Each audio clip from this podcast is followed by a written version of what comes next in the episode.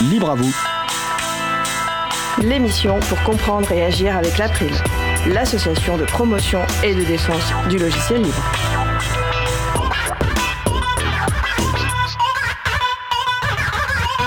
Bonjour à toutes, bonjour à tous dans Libre à vous. C'est le moment que vous avez choisi pour vous offrir 1h30 d'informations et d'échanges sur les libertés informatiques et également de la musique libre. Mastodon, le réseau social libre et décentralisé, ce sera le sujet principal de l'émission du jour. Avec également au programme la chronique de Jean-Christophe Becquet sur les générateurs d'avatars libres libre de David Revoy et la chronique de Mario-Odile Morandi sur les intelligences artificielles parmi nous, sans méfier, les apprivoiser, apprendre à s'en servir. Cette émission Libre à vous est proposée par l'April, l'association de promotion et de défense du logiciel libre. Je suis Frédéric Couchet, le délégué général de l'April. Le site de l'émission est libreavou.org. Vous pouvez y trouver une page consacrée à l'émission du jour avec tous les liens et références utiles et également les moyens de nous contacter. N'hésitez pas à nous faire des retours ou nous poser toutes questions. Nous sommes mardi 3 octobre 2023, nous diffusons en direct, mais vous écoutez peut-être une rediffusion ou un podcast. Il est de retour à la régie, sa dernière régie c'était en avril dernier, mais nul doute qu'il sera au top. À la réalisation de l'émission du jour, mon collègue Étienne Gonu. Bonjour Étienne. Salut Fred, et très content de retrouver la régie. Nous vous souhaitons une excellente écoute. Cause commune, la voix des possibles, 93.1 FM et en DAB+, en Ile-de-France. Partout dans le monde sur causecommune.fm et sur l'appli Cause Commune. Pour participer à notre conversation, causecommune.fm, bouton de chat, salon libre à vous. Texte, images, vidéos ou bases de données sélectionnées pour son intérêt artistique, pédagogique, insolite, utile, Jean-Christophe Becquet nous présente une ressource sous une licence libre. Les auteurs et autrices de ces pépites ont choisi de mettre l'accent sur les libertés accordées à leur public, parfois avec la complicité du chroniqueur. C'est la chronique Pépite libre de Jean-Christophe Becquet, vice-président de l'April. Le sujet du jour, les générateurs d'avatars libres de David Revoy. Bonjour Jean-Christophe. Bonjour, bonjour. J'ai déjà salué le travail de David Revoy dans ma chronique de janvier 2021, consacrée à la bande dessinée Pepper and Carrot. Aujourd'hui, je vous emmène à la découverte de ces générateurs d'avatars. J'ai d'abord découvert celui qui permet de générer des petites pieuvres inspirées de Sepia, la mascotte de PeerTube. Pour mémoire, PeerTube est un logiciel libre très important, initié par Framasoft pour héberger des plateformes de vidéos décentralisées. Concrètement, pour réaliser votre avatar, il suffit de se rendre sur la page web dont je vous partage généreusement l'adresse dans les références de l'émission, de choisir un nom pour votre mascotte et de cliquer sur le bouton Générer. Quelques secondes plus tard, vous obtenez l'image d'une pieuvre dont les couleurs, mais aussi la forme des yeux et de la bouche ou encore les accessoires sont personnalisés. Les dessins et le code source du générateur d'avatar sont partagés sous licence libre Creative Commons by attribution. Les auteurs sont David Revoy pour les images et Andreas Gore pour le code. David Revoy a aussi développé d'autres générateurs d'avatars. Un s'inspire de Rose, la fenêtre de Mobilison. J'en profite pour rappeler que Mobilison est un autre logiciel libre développé par Framasoft pour gérer l'organisation d'événements. Vous trouverez aussi un générateur de chats, un générateur d'oiseaux ou un générateur d'images abstraites. C'est pour se débarrasser des mouchards présents dans les services en ligne comme Gravatar que David Revoy a travaillé sur des générateurs d'avatars libres. On voit donc qu'à travers un projet qui peut sembler juste amusant, voire futile, l'auteur adresse des enjeux fondamentaux pour nos libertés sur Internet. En effet, dès que vous intégrez des services privateurs dans votre système d'information, se déclenche toute une cascade de dépendance et de renoncement. Tel service prétend respecter et protéger vos données, mais qu'en est-il réellement? Vous avez opté pour l'offre gratuite, mais êtes-vous sûr qu'elle le restera? Quelle est la pérennité de ce service Ne risque-t-il pas d'être tout simplement supprimé en faisant le choix d'un service basé sur des ressources libres, vous reprenez le contrôle de votre informatique. Vous pouvez vérifier vous-même le comportement du logiciel ou bien choisir la personne en laquelle vous placez votre confiance pour ce travail. Vous pouvez changer d'hébergeur si nécessaire. Vous maîtrisez le suivi des versions et le paramétrage de vos outils. Bien sûr, cela demande un effort, mais c'est très important. Avec ces générateurs d'avatars, David Revoix contribue à libérer une des briques de l'édifice Internet.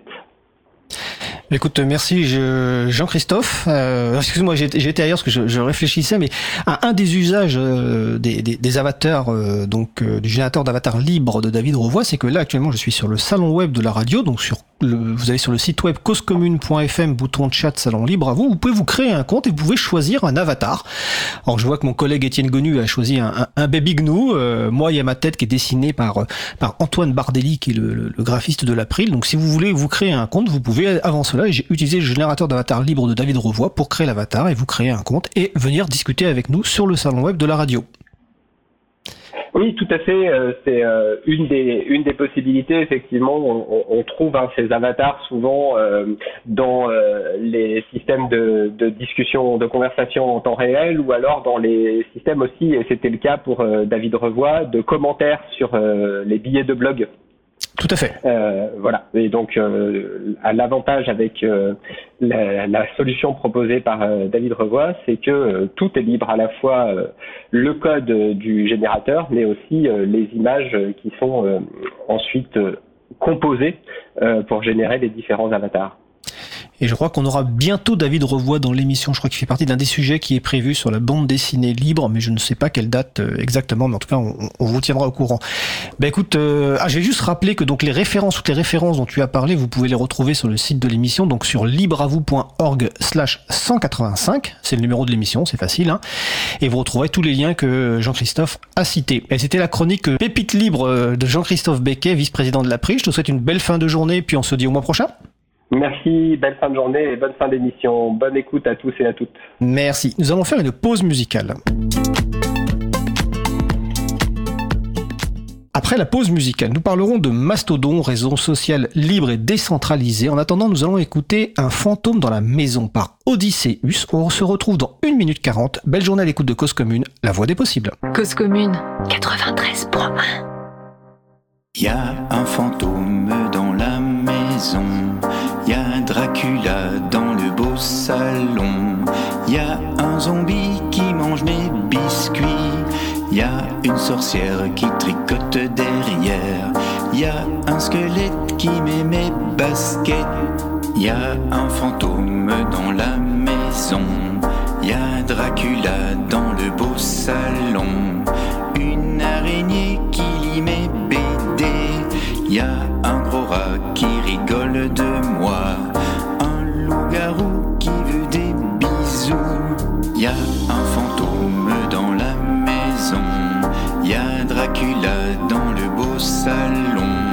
Une chauve-souris cuit des spaghettis. Y a un serpent qui se brosse les dents. Et un chat noir avec une guitare. Y a un fantôme dans la maison. Y a Dracula dans le beau salon. Y a un zombie qui mange mes biscuits. Y a une sorcière qui tricote derrière. Un squelette qui met des baskets. Y a un fantôme dans la maison. Y a Dracula dans le beau salon. Y a un zombie qui mange mes biscuits. Y a une sorcière qui tricote derrière. Y a un squelette qui met mes baskets. Nous venons d'écouter Un fantôme dans la maison par Odysseus, disponible sous licence Art Libre. Retrouvez toutes les musiques diffusées au cours des émissions sur causecommune.fm et sur libreavoue.org. Libre à vous, libre à vous, libre à vous. L'émission de l'April sur les libertés informatiques. Chaque mardi de 15h30 à 17h sur Radio Cause Commune, puis en podcast. Nous allons passer au sujet suivant. Nous allons poursuivre par notre sujet principal qui va porter sur le réseau social libre et décentralisé Mastodon. Ce sujet est une rediffusion d'une émission du 22 novembre 2022. On se retrouve juste après. Nous allons donc aborder notre sujet principal qui va porter aujourd'hui sur Mastodon, le réseau social libre et décentralisé, décentralisé, excusez-moi, qui fait l'actu, avec nos deux invités que je laisserai se présenter après, Cécile Duflo et Benjamin Sontag. Je rappelle que vous pouvez participer à notre conversation par téléphone au 09 72 51 55 46. Je répète 09 72 51 55 46 ou sur le salon web dédié à l'émission sur le site causecommune.fm, bouton de chat, salon libre à vous. Donc nous allons parler de Mastodon, mais déjà on va laisser nos invités se présenter. on va commencer par Cécile Duflo.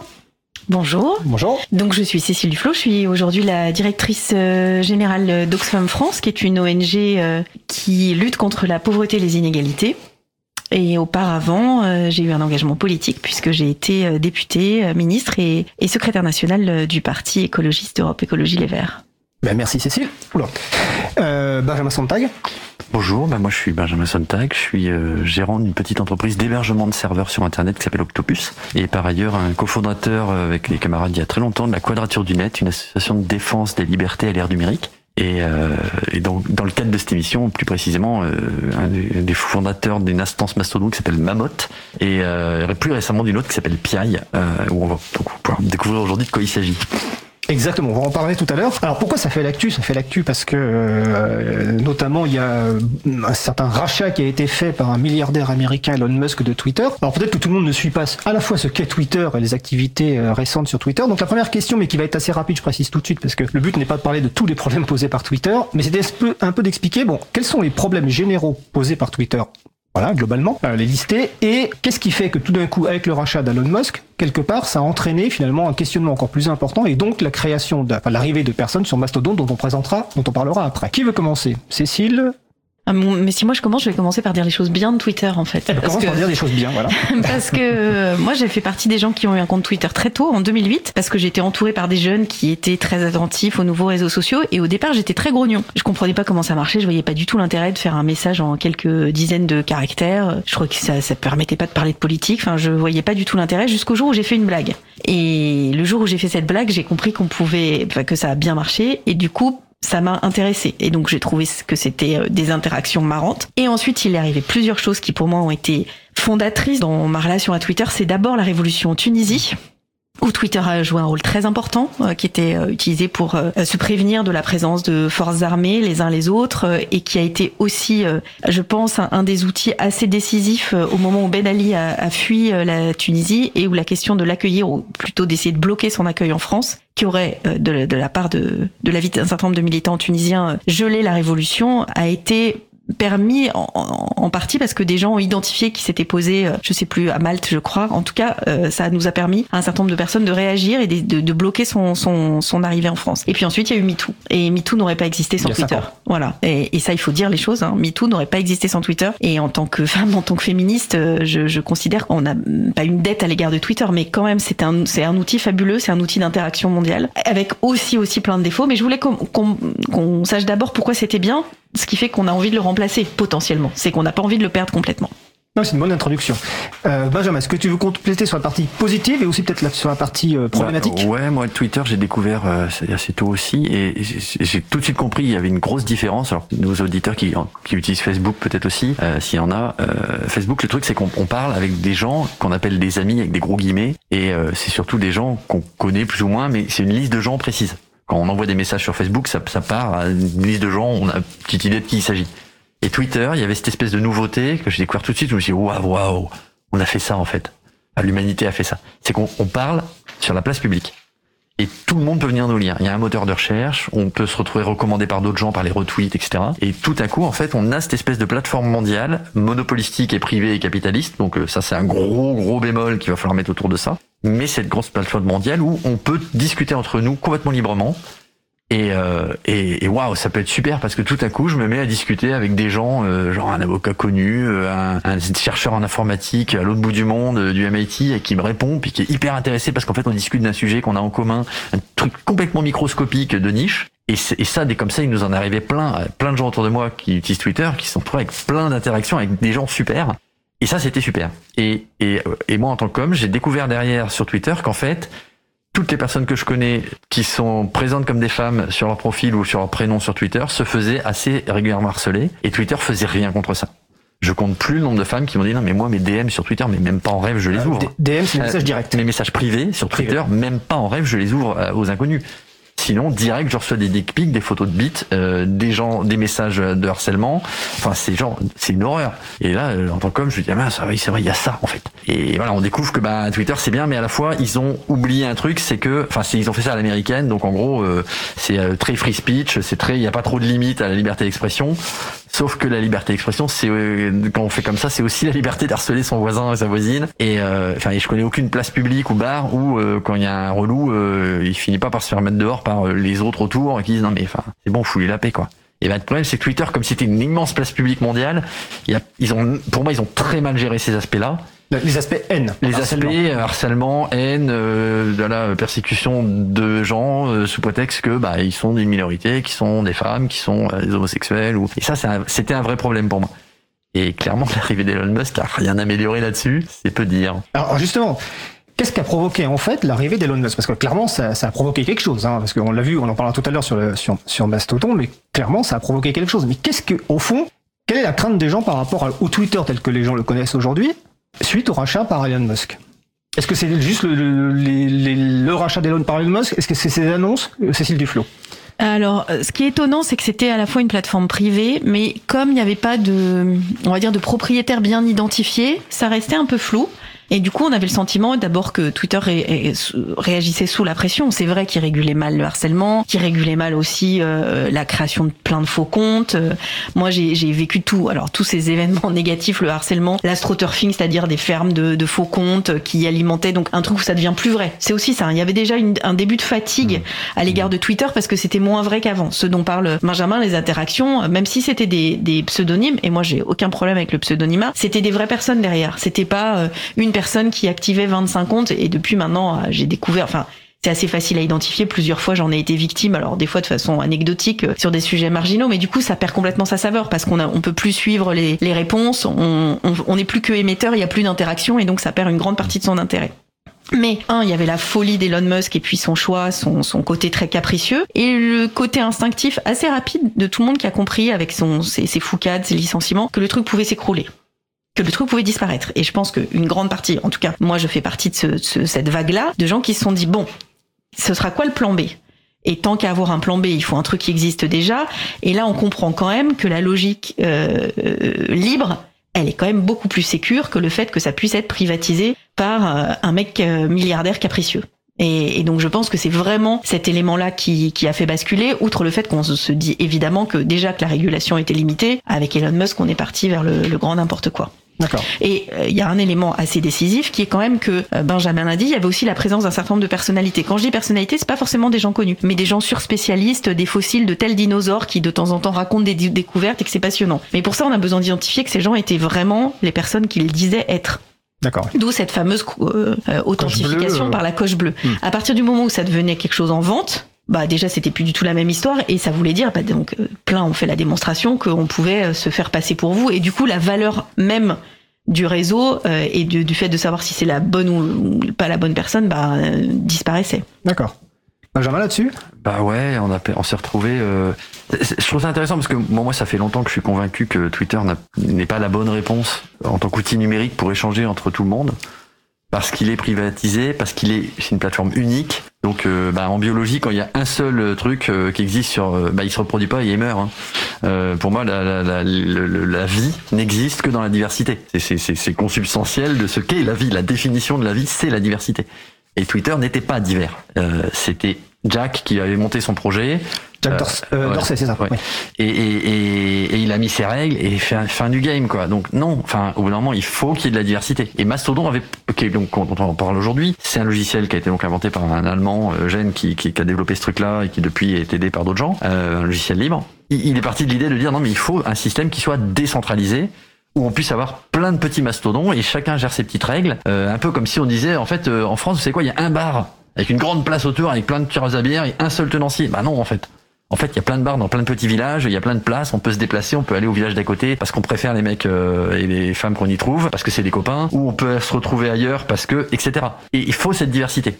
Et donc, euh, moi, j'ai découvert Mastodon. Je me suis dit, waouh, c'est super. Alors Euh, attends, euh, euh, pour un point de vue historique, Oui, donc, Mastodon c'est en 2016 la création Ouais, de Mastodon. Toi, ouais. de mémoire, t'as dû le découvrir en 2017. Ouais, voilà. Quand il y a eu, il y a eu une première Parce explosion. qu'il y a une première explosion Ouais, il y a eu une 2017. Moi première aussi, je explosion. créé un compte. Et. Cécile s'était créé un compte, euh, je m'étais créé un compte, euh, j'avais monté la première instance qui s'appelait mamotte.fr, qu'on avait fait avec la quadrature du net, euh, voilà. Et euh, Une association de défense des libertés voilà, euh, association informatiques. de défense euh, de numérique. Et on se retrouve avec cette instance et il y a une première explosion de gens qui disent ah ouais non mais c'est bien ce truc décentralisé et qui viennent parce qu'ils comprennent les enjeux. Et donc on peut-être- finalement on n'était pas très nombreux quand même. Euh, mondialement je sais pas c'est 100, 200, peut-être 300 000 personnes. C'est une goutte d'eau dans l'océan de, de- du réseau. Et euh, mais oh, cette année là il y a 15 jours avec euh, le rachat de Musk c'est c'est Gabji et c'est n'importe quoi à licencier les trois quarts de son équipe qui fait que la maintenance technique de Twitter n'est plus assurée aujourd'hui. Hein. Faut être très clair.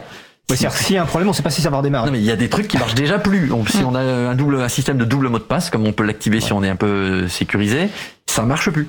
Si on a les gens qui font de la pub sur Twitter, il y en a qui se barrent parce qu'en fait ils disent nos outils de, diffusion de pub ne marchent plus. Ils sont en train de casser le, nerf de la guerre financière de Twitter. Donc euh, ça, ça, c'est en train de partir en quenouille à vitesse grand V. Et en fait, donc à suite à ça, les gens ont fait comme Cécile, ils se sont dit ah ben c'est quoi euh, Ouais mais attendez, faut un plan B. Et moi j'ai vu ça dans ma communauté, euh, notamment la cybersécurité informatique. Il y a toute une communauté de gens avec qui j'ai discuté sur Twitter et on est plein, on se connaît que via Twitter. Et là, en 48 heures, il y a jeudi dernier, je crois, euh, j'ai vu notamment toute la sphère US, donc euh, le tard le soir pour nous euh, dans la nuit, je les voyais tous en train de s'exciter en disant oui mais on se retrouve où? Parce qu'en fait machin je connais machine, mais machine il connaît bidule, et entre nous, hommes et femmes du monde de la cybersécurité, on s'est dit non mais il faut qu'on se retrouve ailleurs, parce qu'en fait si Twitter s'éteint là dans une demi-heure, on ne se retrouve plus. C'est notre seul moyen de communication, mais on est con. Et ils ont monté leur propre. euh, Il y a eu une, une instance, donc un- une, une version de Mastodon qui a été déployée par des Américains qui s'appelle IOC.exchange. C'est tous les gens de la cybersécurité qui se sont retrouvés dessus. Et c'est super, c'est que moi, avec mon compte sur ma mode, je pouvais leur parler. Alors justement, on va, on va expliquer ça. Voilà. Parce que, Et donc euh, voilà, c'est toute cette communauté de gens se sont retrouvés. Du jour au lendemain, on a monté notre plan B, chacun dans son petit coin. On arrive à se parler entre nous. Vous savez quoi, c'est super, on peut se passer de Twitter maintenant. Et donc il a là la phase, la nouvelle phase de, on quitte tous Twitter euh, où on, on parallélise en ayant un plan B qui est ouvert et qui est super. Là, elle est beaucoup plus grosse.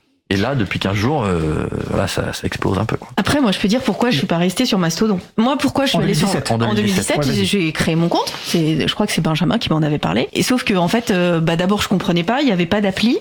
Moi, je fais partie des gens qui sont politiquement très convaincus du libre, très ouvertes à la question.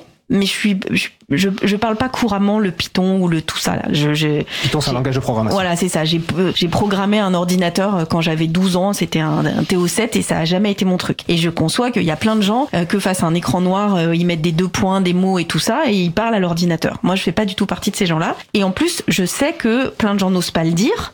Mais quand c'est pas assez simple et qu'ils y arrivent pas, ils osent pas demander parce qu'il y a un côté un peu snob. Et je le dis, hein, j'aime les libristes euh, d'amour et, et pour toujours parce que je pense vraiment que c'est ultra stratégique de, de connaître ce monde-là dans, dans, dans le monde dans lequel on vit. Mais parfois, ils se rendent pas compte que ils parlent un langage qui est un langage évident pour eux. Et, et je le dis parce que ma petite sœur, on a été, on, on est grandi dans la, dans la même famille, elle est très différente de moi. C'est pas un langage qui est compréhensible par beaucoup de gens. Donc il faut que ce soit facile d'accès. Donc moi, mon, mon combat à moi, c'est qu'on puisse à la fois dire c'est libre, mais c'est facile d'accès. Et donc Mastodon à l'époque, c'était compliqué. Je comprenais pas le truc des instances. En fait, on peut l'expliquer beaucoup plus simplement à plein de gens hein, cette histoire d'instances. Bah, tu je après, je vais revenir. Ouais. Mais surtout, en fait, il y avait que des geeks qui parlaient de trucs de geeks avec la moitié des mots qui étaient du français, mais que je comprenais pas. Donc, bah, au bout d'un très rapidement, je me suis sentie pas à ma place, en fait. Juste pas à ma place. Et donc, je suis repartie sur la pointe des pieds. Du coup, mon compte était sur, je sais même pas quelle instance, et, bref, il a disparu. Et là, ce qui s'est passé, c'est deux choses. Un, d'abord, il y a eu cette idée de, bah oui, je, moi, je veux pas qu'on m'enlève cet outil. Les gens que je lis, c'est pour moi une fenêtre ouverte sur le monde. J'ai j'ai une TL, comme on dit, c'est-à-dire la liste des gens que je suis, ultra diversifiée. J'apprends plein de choses chaque jour qui passe. Et, et Twitter, c'est un peu comme une bibliothèque. C'est vrai que les gens disent on est sur Twitter, mais des fois quand je m'ennuie, j'y vais. Puis du coup, je clique sur un article que quelqu'un a envoyé, auquel j'aurais pas du tout pensé dans un magazine que je connais pas ou un, un site que je connais pas, et j'apprends plein de choses. Et donc je me suis dit mince, je veux pas qu'on m'enlève ça. Et donc j'ai dit bon, je vais y retourner, je vais voir. Et en fait, en même temps qu'il y a eu cette volonté d'y aller, le travail avait continué et il y a un certain nombre de développeurs qui ont simplifié les choses et notamment créé des applis sur les téléphones portables qui sont en tout cas pour celles que j'ai sur mon iPhone de base aussi intuitives, simples et avec presque toutes les mêmes fonctionnalités que Twitter. Donc c'est ultra facile de changer avec une chose différente, c'est qu'effectivement il y a une il y a une liste avec tous les gens qui sont abonnés à l'instance à laquelle je suis abonné. Donc juste une instance en fait, c'est la porte par laquelle vous rentrez dans le grand château. Mais ce qu'il faut dire euh, Benjamin, c'est que les gens ont l'impression que si tu t'abonnes à une instance, tu vas rester dans ce cercle-là. Pas du tout. En fait, c'est ta porte pour rentrer et ensuite c'est comme Twitter. Mais du coup, il y a une je lis je peux lire une liste en français de gens que je connais pas et que du coup je peux aussi découvrir puisque c'est une instance francophone. Alors je précise que aux personnes qui sont sur le salon web, que tout à l'heure on donnera les noms des clients, euh, c'est prévu dans la deuxième partie de l'émission, on va évidemment euh, donner les informations. Là on va essayer de, de bah, d'expliquer, même si Cécile a commencé à le faire, ce, ce qu'est Mastodon. Alors la partie la plus simple sans doute c'est que c'est un logiciel libre. Peut-être Benjamin, est-ce que tu peux rappeler ce, que, ce qu'est un logiciel libre? Bon, Un logiciel libre c'est un logiciel dont on a la recette de cuisine, c'est-à-dire qu'on peut voir comment il a été fabriqué. Euh, mais non seulement on a la liberté de voir comment il a été fabriqué, mais de prendre la recette de cuisine, la modifier et redistribuer des versions modifiées. Donc, euh, et c'est tout librement, sans être obligé de euh, forcément donner euh, une licence régulière au grand, au grand monopole américain en face. Euh, donc ça a plein d'avantages parce que ça permet, certes, surtout aux geeks et aux informaticiens, mais ça permet à tous ces gens-là, qui sont quand même très nombreux, d'échanger des recettes de cuisine, d'améliorer leurs recettes de cuisine et de construire ensemble, plutôt que de se construire les uns contre les autres, ce que font la plupart des, des autres humains quand ils font du logiciel non libre, dit propriétaire. Donc ça a quand même des super avantages. Euh, donc en effet, Mastodon c'est un logiciel libre. Donc ce qui est super, c'est que bah, d'entrée de jeu, ça a permis à plein de gens de venir aider à contribuer. Donc euh, Mastodon, quand c'est sorti, quelques mois après, il était traduit en 45 langues. Et genre comme ça, quoi. C'est super. Enfin, genre il y a un côté, c'est magique. Et ça, et ça a rien coûté au, au, à l'auteur du logiciel parce qu'en fait il y a juste un mec au Pakistan qui a dit non mais moi j'ai envie que ce soit euh, disponible en farsi, euh, non en farsi, en, en, en, en, Iran il est disponible en farsi, en Pakistan il est en, en pakistanais, je sais plus comment on dit, en, ourdou je crois, et il est disponible dans toutes ces langues là. Il y a des Bretons qui l'ont traduit en breton, enfin c'est super. Et il y a plein de geeks qui ont pu contribuer à améliorer le logiciel, le rendre plus facile, plus ergonomique. Et finalement il y a eu des applis pour Android, pour iPhone. Euh, dont on parlait tout à l'heure. Donc ça c'est super. Donc c est, c est, ça permet cette espèce de, de vibrionnance d'écosystème complètement fou où, où, où, tout se déploie vraiment de manière assez euh, assez fantastique et libre. Donc ce qui fait que nous on peut prendre Mastodon, faire une petite modification et puis euh, on doit rien à personne en fait. Euh, donc typiquement là on reparlera de PI tout à l'heure. On a choisi une, une, une PI c'est l'instance qu'on a montée avec Thibaut. Euh, on a choisi qu'il y ait une, une, un côté visuel qui soit autour, autour des oiseaux. Bah, le petit poutou quand il y a un nouveau message, c'est un clic quoi. Et puis on n'a rien demandé à personne pour changer les fonctions de l'appli. Et le logo et la, tête que ça, etc. Ok, donc ça c'est très clair sur la partie libre. Euh, la partie qui est peut-être un peu plus difficile à comprendre pour les gens qui viennent de Twitter ou les gens même qui, qui découvrent Mastodon sans être passés sur Twitter, c'est que bon, Twitter, comme le disait tout à l'heure Cécile, il y a une seule porte d'entrée qui est twitter.com, euh, qui est gérée donc effectivement par une entreprise. Mastodon, il y a cette notion de d'instance ou de serveur. Alors peut-être qu'on va commencer par Cécile qui a commencé un petit peu à expliquer ce que c'était les instances serveurs, mais toi, quand tu l'expliques, tu l'expliques à, bah, aux gens de, ton entourage, en fait. Alors, j'explique en disant justement que euh, Mastodon et Twitter, c'est un gros château dans lequel il y a tout le monde qui peut rentrer. La différence, c'est que Twitter, il y a une seule porte et c'est celui qui possède la porte qui tient la clé. Donc, il peut décider qui rentre et qui rentre pas. Et il peut aussi décider de fermer la porte et que plus personne rentre. En l'occurrence, c'est Elon Musk. Le château Mastodon, la différence, c'est qu'il y a plein de portes. Et donc, faut choisir la porte par laquelle on rentre. Ça fait deux choses une fois qu'on a choisi cette porte. C'est que la, notre porte à nous, elle peut choisir qu'elle veut pas que d'autres portes viennent. Typiquement, s'il y a euh, une porte qui est un serveur de gens euh, de l'extrême droite, euh, etc., elle peut dire bah ceux-là, euh, en fait, ils viennent pas, euh, on peut pas les voir quand on vient de notre porte. Donc, on peut être protégé de ça. Et puis, ça, ça crée aussi un lieu où, dans le porche de la porte, en fait, tu peux lire tous les gens qui passent par ta porte. Mais une fois que t'es dedans, bah, ça change strictement rien. Et du coup, ça veut dire aussi que il y a personne qui peut décider de fermer ta porte. Mais tu peux être aussi protégé de, de, gens qui arrivent par des portes euh, différentes. Et tu peux choisir si tu veux être dans une porte où en fait c'est que des spécialistes de la tech qui viennent et que du coup bah dans le Porsche bah t'entends des discussions autour de la tech. Une porte qui parle français une porte qui parle breton. Et voilà. Donc c'est c'est ça qui est particulier à comprendre c'est qu'il faut choisir simplement la porte par laquelle on rentre. Ensuite sur les fonctionnalités on fait des messages un peu plus longs que sur Twitter. C'est 500 caractères voilà. Euh, on peut les euh, re euh, enfin je vais parler en langage Twitter on peut les retweeter. On peut euh, partager quoi. on peut mettre des photos on peut mettre euh, des vidéos. Enfin ça ressemble vraiment beaucoup. Une fois qu'on est rentré dedans euh, ça ressemble vraiment beaucoup. La seule chose qui est différente, c'est qu'on peut pas euh, reposter le message de quelqu'un. On en parlera après, de ça. D'accord, ok. Parce que c'est justement c'est intéressant sur certains choix technologiques qui ont été faits. On en reparlera juste ouais. après. Moi, je vais finir sur la partie serveur et. Ouais, moi, il y a un parallèle ouais, que j'aime bien faire pour les gens qui connaissent pas Twitter en fait. Puis même ceux qui connaissent Twitter, c'est ils vont découvrir un truc. C'est en fait Mastodon, je le compare plutôt moi au mail Parce qu'en fait, euh, moi j'ai mon mail, c'est benjamin.sontag.fr. Et puis bah si euh, une amie qui s'appelle euh, Manon at gmail.com elle a envie de m'écrire, bah elle peut m'écrire. Et, on a tous compris que c'était des instances différentes parce que le- après le arrobas c'est pas pareil en fait. Elle elle est chez Gmail, moi je suis chez Sontag. Et puis euh, j'écris aussi avec Astrid sur Yahoo, j'écris aussi avec euh, Philippe euh, sur euh, free.fr, j'écris aussi à euh, Jérémy sur Tovs. Et en fait, euh, on s'écrit entre nous et en fait on s'est jamais posé la question. Ouais, mais là, c'est là que alors, tu- Il y a une différence. avec- la seule différence avec Mastodon, c'est qu'en fait, Mastodon, c'est comme si on avait un mail, mais par défaut, quand on poste un message, c'est juste un message posté à tout le monde, en Voilà, fait. c'est ça. C'est public, par Donc défaut. c'est c'est Voilà. le mail avec en plus le fait que quand on se pose pas de questions, en fait, le message qu'on envoie, il est envoyé à tout le monde. Et c'est super parce que ça veut dire qu'on peut s'envoyer des messages entre nous, s'envoyer des messages à destination d'organisations, de groupes d'utilisateurs, de, de listes de personnes, des gens qui nous suivent, ou que les gens que, euh, que, que ces trois personnes-là et qui on veut parler avec des messages privés. Mais si on met personne, en fait, c'est tout le monde. Tout le monde reçoit nos messages. Et après, ça veut dire que derrière, en tant qu'humanité, il faut qu'on apprenne ce que ça veut dire que d'envoyer des messages à tout le monde. Et là, il y a, c'est un grand pouvoir, hein, c'est un grand pouvoir, mais c'est aussi une grande responsabilité. Voilà, ça, ça, on va en parler justement un, un- un petit peu après parce que euh, on va continuer à défiler la partie purement technique. Alors, je- je- je- euh, j'explique juste, euh, comme vous voyez pas sur l'écran, que sur le salon web, on, on vous félicite pour vos, vos comparaisons et notamment sur sur celle du courriel, etc. Euh, donc, ce que tu disais, oui, sur Cé- Cécile, sur, on va continuer un petit peu sur la partie technique. Bon, au niveau des messages, effectivement. On peut poster des messages de 500 caractères maximum, on peut mettre des images, etc. Il y a quand même des choses qui sont un petit peu différentes. Donc, avant de parler de la partie euh, de ce qui n'est pas possible, Peut-être expliquer ces deux d'un point de vue graphique. On a les messages euh, qui sont envoyés par les personnes abo- abonnées sans algorithme. Ça c'est peut-être important peut-être à Oui, expliquer. Alors ça, je suis pas d'accord parce que tout le monde croit que Twitter c'est avec un algorithme. Moi, depuis toujours, Oui, il faut appuyer sur le. il faut appuyer sur voilà. voir les derniers tweets et on peut avoir euh, Twitter sans algorithme, ce qui n'est pas possible pour Facebook. Je suis pas une spécialiste, mais j'ai compris ça. C'est. Alors que pour Twitter, si on a Twitter avec les derniers messages, ce que j'ai toujours choisi, parce que c'est chiant en fait qu'ils choisissent pour toi, bah en fait c'est exactement comme Mastodon. Alors on va juste préciser effectivement que par défaut sur Twitter il y a l'algorithme et sinon en appuyant je sais plus sur quel Voir les derniers tweets. voir les derniers tweets, Ouais. on peut avoir effectivement la frise chronologique. Exactement. Donc par- Mastodon, c'est par défaut, mais surtout ce qui est intéressant en plus de ça, c'est qu'il y a deux fils différents, qui est le fil de l'instance locale et le fil de l'instance, euh, le, le fil global. Est-ce que Ah, il y en a pouvez- trois même. Il y en a trois. Il y a le fil. Et il y a les notifications aussi. il- ouais. il y a- en fait, il y a le fil par défaut. C'est les, gens, les gens avec- dont on souhaite voir les messages de manière active. On s'est inscrit. On s'est inscrit gens à qu'on leur suit. compte. les dirait, gens qu'on suit. Lui, Les gens qu'on suit. lui, elle, elle et lui. En, en Twitter langage, c'est la TL. C'est la TL, la frise Voilà. chronologique. C'est les gens auxquels je suis abonné. Donc ceux-là, je veux savoir leur message. Ça, c'est la première. Moi, c'est ce qui m'intéresse le plus. C'est les gens que j'aime, que, Mm. que j'ai découvert. Je me suis dit, ok, lui, je veux la suivre, elle, je veux la suivre. Et je vois Parce que tu les as choisis Parce que je les ai choisis. C'est pas un algorithme et je vois les derniers messages d'abord. Ensuite, il y a les messages de notification, c'est les gens qui me répondent ou qui retweetent mes tweets ou qui, euh, enfin, qui repoètent mes poètes et qui les reforwardent et qui les retransmettent à d'autres gens. Donc ça, c'est les notifications.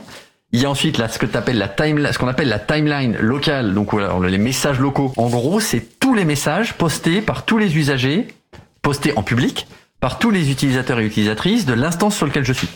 Donc c'est là où le cho- le choix de la porte d'entrée est un peu important parce que si on a envie d'aller voir si on, est dans une communauté qui a une couleur particulière, politique, technique, industrielle, artisanale, j'en sais rien, euh, gamer, j'en sais rien, peu importe, ben, les messages de la timeline locale, ils vont être très dans cette couleur.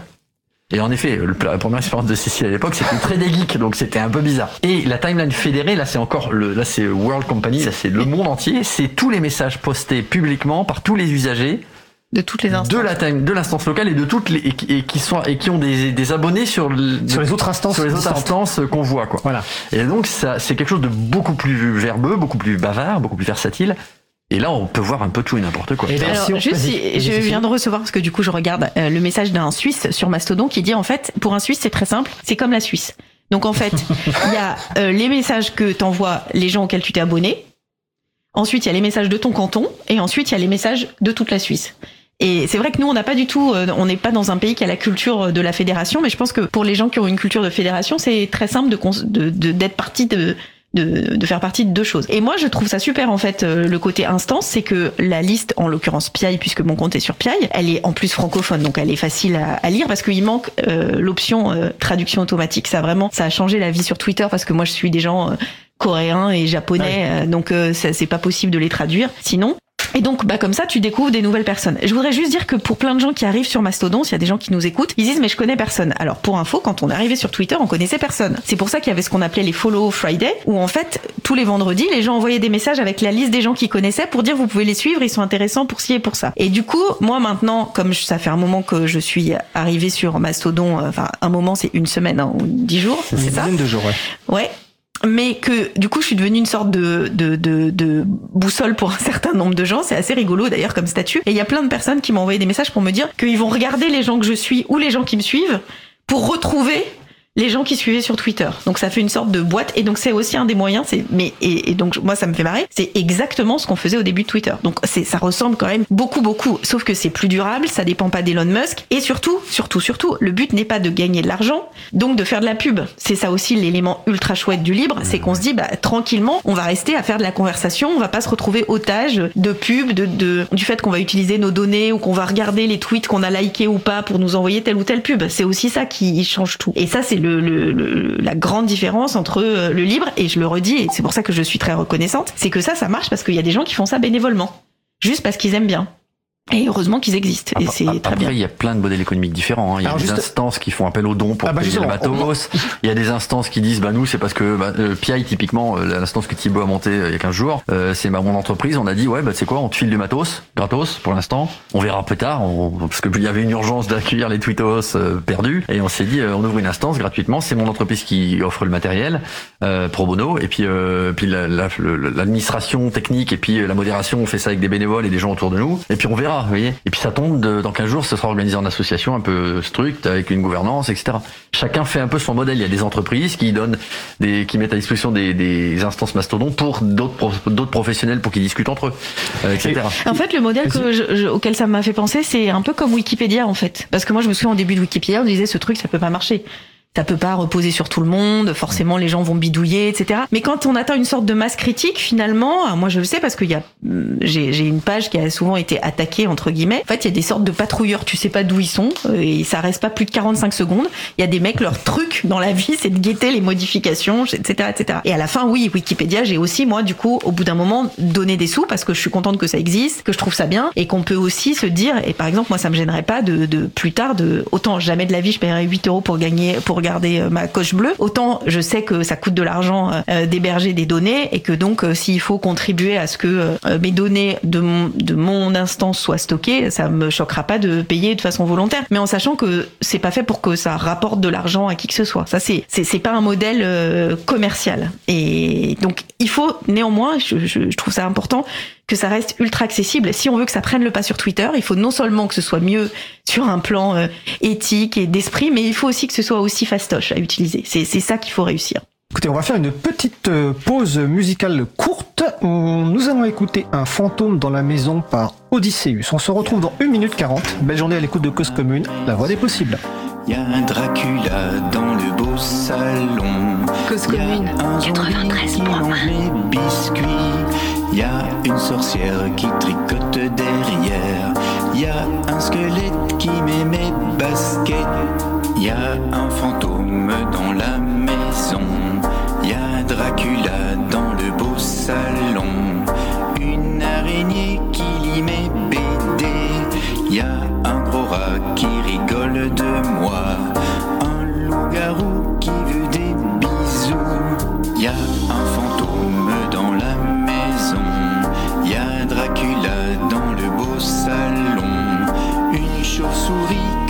Spaghettis.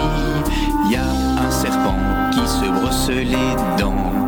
Et un chat noir avec une guitare. Y a un fantôme dans la maison. Y a Dracula dans le beau salon. Y a un zombie qui mange mes biscuits. Y a une sorcière qui tricote derrière. Y a un squelette des baskets. Y a un fantôme dans la maison. Y a Dracula dans le beau salon. Y a un zombie qui mange mes biscuits. Y a une sorcière qui tricote derrière. Y a un squelette qui met mes baskets. Alors, nous venons d'écouter Un fantôme dans la maison par Odysseus, disponible sous licence art libre. Retrouvez toutes les musiques diffusées au cours des émissions sur causecommune.fm et sur libreavoue.org. Libre à vous, libre à vous, libre à vous. L'émission de l'April sur les libertés informatiques. Chaque mardi de 15h30 à 17h sur Radio Cause Commune, puis en podcast. Nous allons poursuivre notre sujet principal. Donc, nous parlons de Mastodon, réseau social libre et décentralisé avec nos invités Benjamin Sontag et Cécile Duflo. Donc, juste avant la pause, la pause musicale, on parlait des, des, instances et notamment du, du, modèle économique, les différents modèles économiques des instances. On peut même préciser qu'il peut y avoir des instances mono euh. Hein. C'est-à-dire que, par exemple, moi, j'ai ma propre instance que, que je gère. Et alors, avant d'entamer la, la, question de la, de, du sujet de la modération qui est intéressant, tout à l'heure, Cécile, tu parlais de la certification de compte sur Twitter, un usage potentiel de c'est pour une structure de se créer, de gérer sa propre instance et donc d'avoir automatiquement, enfin, de certifier les comptes des personnes qui travaillent sur son instance. Je sais qu'Oxfam a choisi de créer un compte sur une instance, mais typiquement, une structure comme Oxfam ou, euh, un, média de presse, par exemple, pourrait se créer sa propre instance, gérée éventuellement par un prestataire et donc avoir les personnes qui travaillent dessus sur cette instance-là. Ah oui, d'ailleurs, enfin, nous, on s'est créé un compte un peu pour euh, découvrir, parce qu'on n'est pas beaucoup, on est très peu d'ONG, euh, mais en revanche, ce qui est sûr, c'est que toutes les ONG euh, sont très présentes sur l'ensemble des réseaux sociaux, euh, y compris parfois en payant, euh, parce que c'est ça qui est accessible en termes de publicité. Pourquoi les pourquoi les ONG payent plus de Google Ads et, de trucs sur Facebook, c'est que c'est moins cher que tous les autres types de publicité. Donc il faut se dire la vérité. Mais ça ne veut pas dire que ça nous pose pas question. Donc là, on, essaye un peu, on tâtonne. Je pense que oui, parce que l'avantage de Mastodon, c'est que finalement cette adresse, en fait, vous avez deux A à votre nom, hashtag, enfin, arrobas votre nom et arrobas le nom de l'instance. Et donc si l'instance, elle est très officielle, par exemple on peut imaginer euh, France Média, euh, et là, c'est que les journaux qui ont euh, ou que les journalistes qui ont un numéro de carte de presse. Bah, on sait que si le nom de quelqu'un c'est ça, c'est que c'est sûr que c'est lui, mmh. par exemple. Et moi, c'était une, une, des raisons pour lesquelles j'ai changé d'instance, c'est que j'ai été sur, j'y suis allée euh, comme ça, et je me suis, j'ai atterri sur une instance québécoise où il y avait 60 personnes au hasard.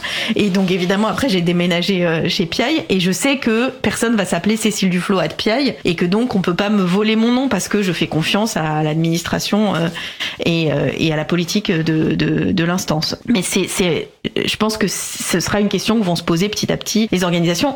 Si ça marche. Si ça marche. Si ça marche. Parce que pour l'instant, c'est encore un truc de pionnier. Ça sera d'ailleurs le dernier sujet. J'ai juste. Ouais, il y avait un autre truc aussi sur la certification. Non, juste. Attends, je te précise juste un truc parce qu'il le rappelle sur le salon web et c'est intéressant. Comme tu le dis en fait, euh, Cécile, on peut se créer un compte sur une instance, mais ensuite on peut migrer ah sur une autre instance si on trouve que finalement on s'est trompé d'instance. Parce que c'est vrai que quand toi tu es arrivé sur Mastodon, euh, j'ai vu un message, on dit Cécile Dufeu est sur Mastodon, je vois l'instance, je me dis mais t'es sûr que c'est la bonne? Et donc voilà, on peut migrer d'instance. Voilà, on n'est pas fermé sur une instance. Et quand et on ça... déménage, juste quand on déménage, Oui. parce que du coup je l'ai fait, c'est pas très compliqué, mais vous déménagez avec tous les gens qui vous suivent, c'est-à-dire que vous emmenez tous les gens qui vous suivent, mais pas les gens que vous suivez et pas euh, vos tweets. Enfin, vos messages. Vos messages. Donc peut-être que si les gens qui travaillent peuvent améliorer le déménagement en emmenant aussi euh, la liste Bah, des gens qu'on suit. Ouais, la liste des gens qu'on suit, ce serait la moindre des choses. Ça, je me suis, Ouais. j'ai été étonné. On va Il n'y a, pas de le- no- il y a pas de notion d'export de ça? Si, alors le truc c'est qu'il faut l'exporter à la main. Ah, alors, que la le- main. alors que la, la- la liste des gens qui vous suivent, elle suit toute seule en fait. Ah c'est marrant, d'accord. Faut juste donner au nouveau compte le nom de l'ancien, l'ancien le nom du nouveau, et pouf, c'est si magique. on pouvait aussi déménager les messages, ce, ce serait vachement bien. Les messages, c'est une autre histoire, parce que on parle de temporalité, passé, Ouais, présent, futur. Ouais, sur la, ouais. Mais, euh, mais au moins les, les gens qu'on suit, moi ça m'a paru genre, oh, bah non, c'est pénible, faut le faire à la main. euh, L'ordinateur c'est fait pour pas faire à la main des trucs qu'on pourrait ne pas faire à la main. Euh, tu voulais ajouter quelque chose avant que je te Ouais, coupe les- la certification, alors il y a des gens qui se sont amusés avec une petite coche verte qui est juste un emoji euh, coche verte ou coche bleue euh, à la fin que- de leur login. Donc Cécile, on s'est amusé à ça, moi aussi, enfin bon, on peut l'enlever. C'est pas la question, ça veut rien dire, c'est juste un emoji qu'on met à la fin de son nom. Donc faut pas, faut pas croire si on voit un emoji sapin de Noël à la fin du nom que c'est le Père Noël, hein, c'est- ça marche pas. Par contre, il y a un truc qu'on peut faire, et ça c'est à la portée de n'importe qui. Euh, si vous avez un site web, que vous êtes une organisation, genre une entreprise euh, ou un particulier qui a un blog, vous pouvez, en faisant une petite modification sur le code de la page web de votre site, montrer quel, dire quel est votre compte sur Mastodon.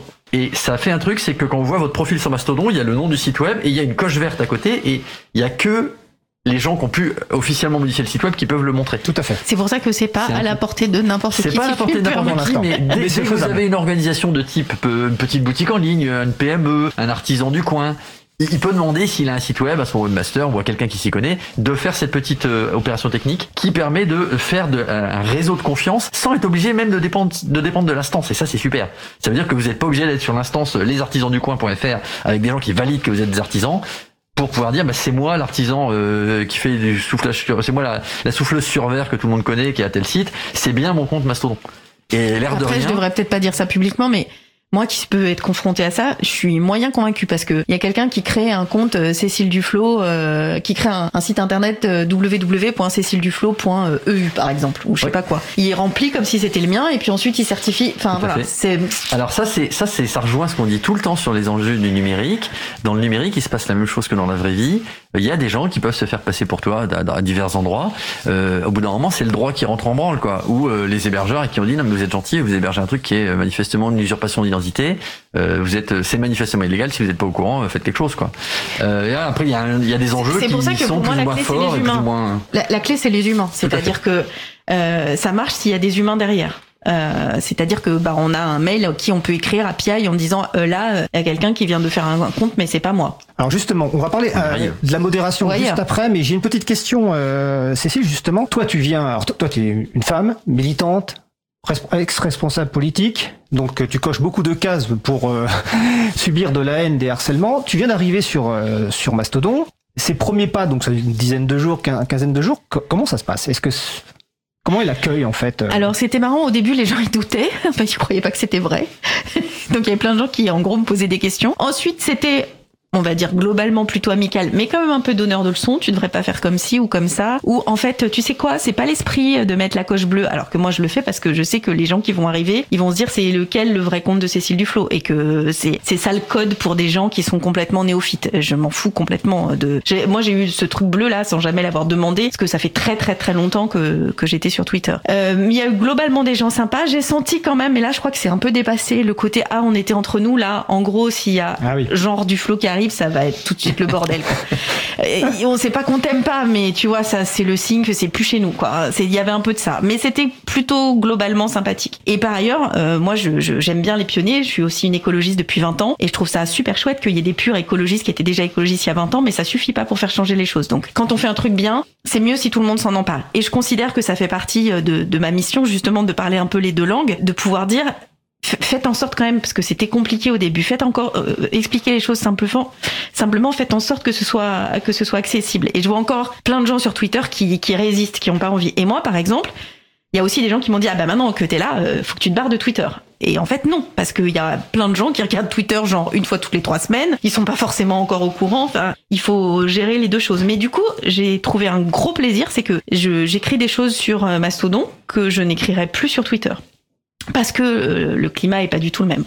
Ah, ah, Est-ce que tu as un exemple Du genre, j'ai écrit des trucs politiques que je n'écris plus sur Twitter parce que c'est trop public et que ça deviendrait un article parce qu'il y a des espèces de pigistes euh, qui font une sorte de pardon, il y a des pigistes qui font une sorte de veille et je fais un pauvre tweet et ça fait une Ah règle oui. sur Gala genre D'accord. donc bon, c'est chiant. Et donc du coup, je me sens plus libre et puis parce que pour le coup, il y a possibilité d'avoir un peu de dialogue et ça c'est intéressant ça m'a beaucoup manqué sur Twitter. Et je veux juste dire parce qu'on en a pas parlé tout à l'heure qu'il y a une fonctionnalité qui n'existe pas sur Mastodon c'est ce qu'on appelle le RT en citant le tweet en disant euh, on le fait pas pour éviter le harcèlement et donc je veux dire aux gens qui ont décidé ça que c'est pas du tout vrai. Moi je me suis jamais fait harceler par des RT je me suis fait harceler juste par des réponses à des messages et le seul truc qui, a- qui est capable de le bloquer c'est justement le fait de fermer les réponses. Parce que c'est les réponses qui harcèlent et que ça c'est tout à fait ouvert sur Mastodon. Je pense qu'il y a une erreur là pour le coup de de ce que ça signifie D'accord. Alors justement, ça, ça, Ça, fait- c'est un enjeu. Ouais, ça, c'est- je pense, c'est un enjeu qui La modération. qu'on gère. euh, Il y a la modération, mais il y a surtout le fait que euh, Eugène, qui a développé Mastodon à l'époque, euh, il a été un peu tout seul. Aujourd'hui, il est à la tête d'une instance qui a un million d'utilisateurs. Je sais plus combien ils sont, euh, 100 000, 200 000.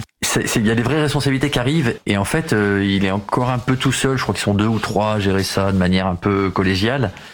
Pour moi, ça pose des vrais problèmes. C'est là où le logiciel libre peut peut-être nous aider parce qu'on peut peut-être faire des des forks, qu'on appelle, ou des, des, des, des versions différentes de Mastodon. Et d'ailleurs, il y a déjà des logiciels différents de Mastodon qui ont des noms différents, qui sont qui mettent en œuvre le même protocole qui s'appelle ActivityPub et, et ce qu'on appelle la Fediverse, tous les protocoles techniques qui sont en dessous, mais qui sont pas Mastodon. Et donc c'est cool parce que ça permet qu'il y ait à nouveau une diversité, y compris dans la façon dont on utilise le logiciel, la façon dont on échange les messages, etc.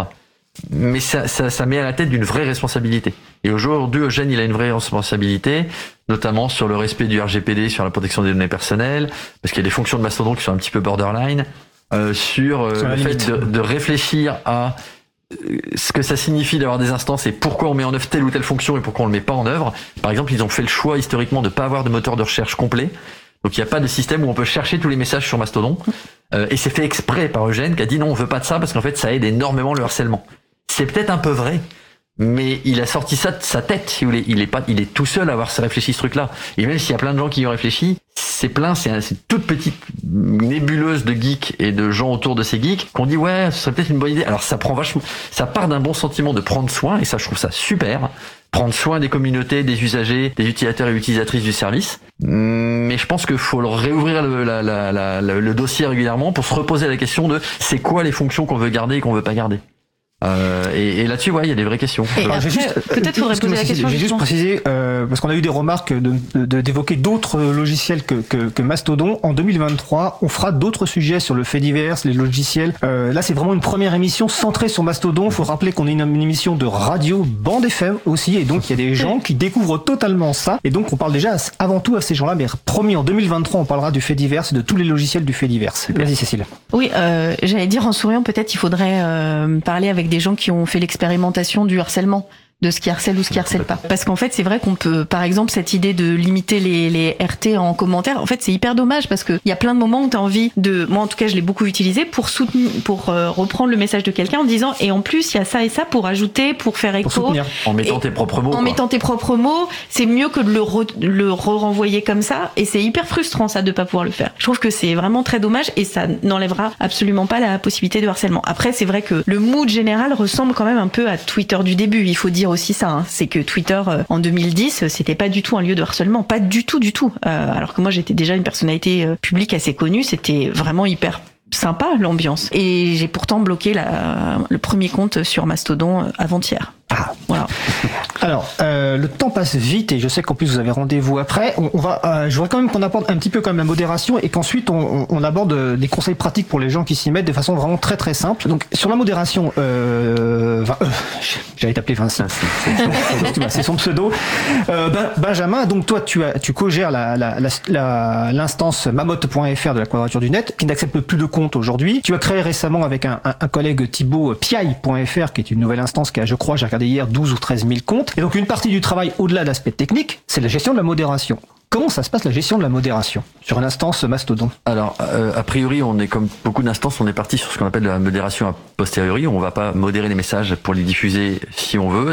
Les messages sont diffusés et des gens peuvent nous les signaler. Donc n'importe qui, usager local ou usager d'un autre serveur peut nous dire ouais ce message de ton utilisateur ou ce message d'un autre d'un utilisateur d'un autre serveur dans ce cas-là c'est que c'est un, un usager de chez nous qui nous le dit pose problème et nous on a défini un certain nombre de règles. Donc euh, quand vous inscrivez sur le site il, il vous donne les règles en disant attention les messages faisant l'apologie de la haine euh, euh, racisme antisémitisme homophobie etc sont interdits. La pédopornographie est interdite parce qu'en fait c'est la loi. c'est la loi en France et que même si c'est dessiné c'est la loi en France. Et on agira immédiatement etc ça y a plus plusieurs règles. Et euh, notamment on répond pas, on continue pas à répondre à quelqu'un qui vous a demandé d'arrêter de lui répondre. Euh, et ça c'est une règle auquel on va s'attacher parce qu'en fait ça rentre dans le harcèlement. Le harcèlement est explicitement cité comme étant interdit, etc. Sauf que nous derrière, il faut qu'on prenne des décisions. Quand on nous remonte un message en disant ouais règle numéro 11, euh, il a harcelé euh, un autre usager, faut qu'on aille voir, faut qu'on décide. Euh, et c'est une responsabilité, l'air de rien. Et surtout, la décision, on a une granularité très fine. On peut choisir de écrire euh, l'usager euh, criminel en disant bonjour, ce serait bien que vous enleviez ce message parce qu'il est il respecte pas la règle. On peut ne rien faire en disant ça respecte quand même la règle à nos yeux. On peut dire euh, à l'usager euh, ok tes cinq derniers messages c'est que des bordes d'insultes envers des inconnus. Tu sais quoi tu sautes en fait parce qu'on veut pas de toi dans notre bar parce qu'il y a des règles et que tu les as pas respectées et que c'est pas la première fois. Euh, il y a beaucoup de choses possibles et on peut même faire un truc euh, intermédiaire qui est ce qu'on appelle le silencier ou le, le, limité, qui est qu'en gros il pourra continuer cet usager à utiliser le service, mais il apparaîtra pas dans euh, la place publique ni locale et la place publique locale. Et donc ça veut dire qu'on le verra plus trop, donc ça lui ça lui enlève espèce d'amplificateur que euh, que Mastodon peut peut autoriser. Donc il y a, y a vraiment on a plein de petites et possibilités de réponse quoi. Et là actuellement vous êtes combien sur PI à faire ce travail? Et ça alors, représente combien de signalements par jour par Alors là on en est euh, par jour, ça fait 15 jours qu'on existe, on en est au 400e signalement, 430e. Ah oui. Alors faut voir que c'est nouveau. Hein. Sur ma botte, on en a eu ça, mais en trois ans. Euh, là, sur Pierre, on en a eu beaucoup les premiers jours parce qu'en fait, les premiers jours, tout le monde un peu prend ses marques.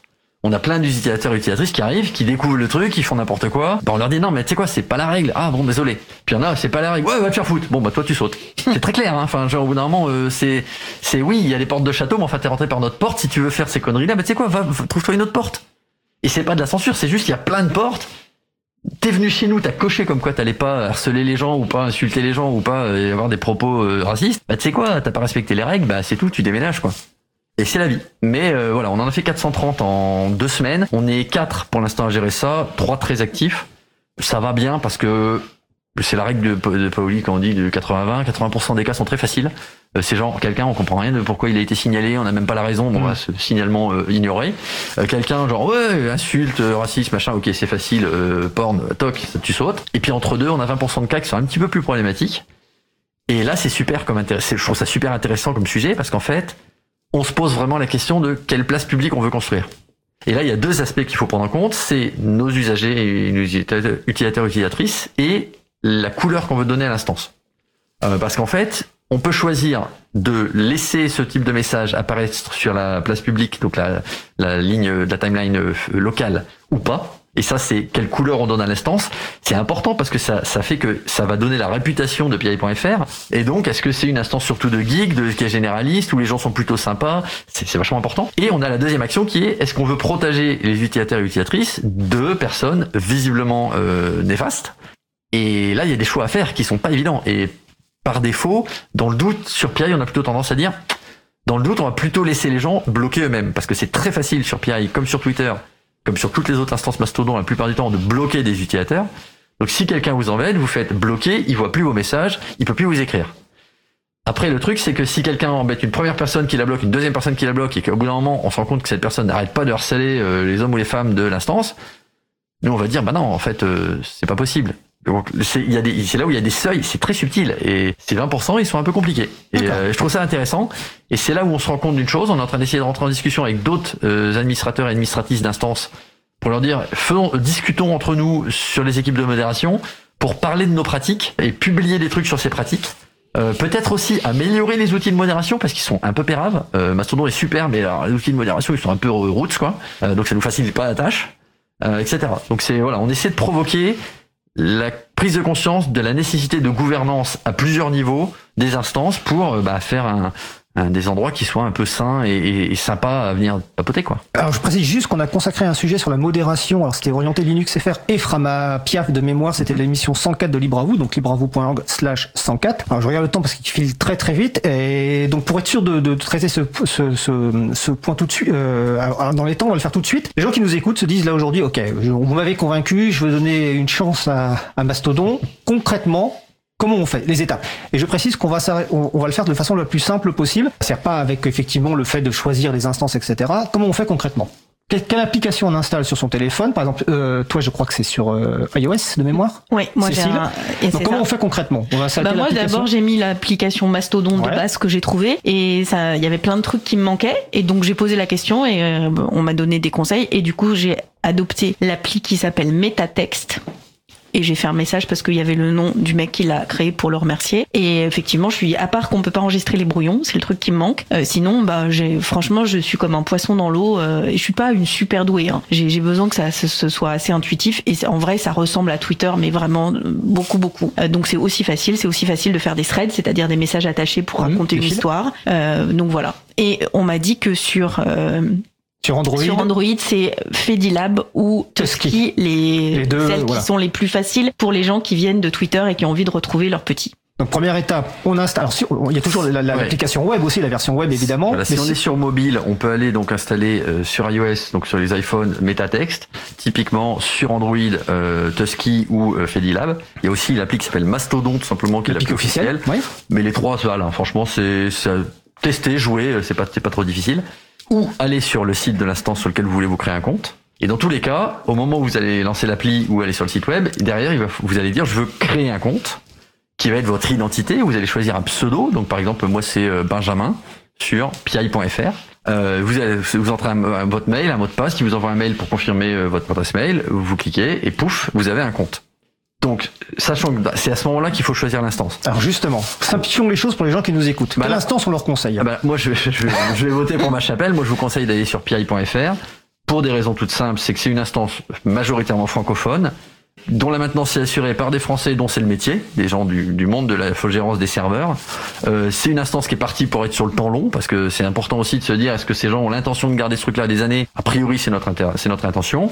Qu'a une modération qui est relativement transparente pour l'instant, on essaie d'améliorer là-dessus où les règles sont connues, pas de racisme, pas de harcèlement, les trucs classiques, qui vont certes au-delà de ce que le droit français prévoit, mais euh, c'est comme dans tous les bars, hein, je veux dire, au bout moment, le tenancier, si vous faites n'importe quoi, il vous fout dehors et personne n'a rien à dire en général dans le bar, ils sont plutôt contents. Euh, voilà. Et donc, euh, moi, je vous recommande d'aller sur pi.fr, P-I-A-I-2-L-E.fr.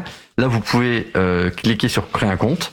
Si vous êtes sur l'appli mobile, vous tapez pi.fr et il vous dit euh, créer un compte, vous mettez votre login mot de passe pareil, et, euh, et ça vous, vous obtenir un compte sur cette instance que je vous recommande. Et après, si vraiment vous êtes un peu plus geek, bah vous savez quoi, vous fouillez sur les réseaux euh, internet, les moteurs de recherche favoris, vous cherchez d'autres instances. Euh, Il y a éventuellement joinmastodon.org où vous pouvez trouver des listes d'instances plus thématiques selon si vous êtes plutôt certaines communautés, dans certaines langues, etc. Où vous pouvez aller voir aussi.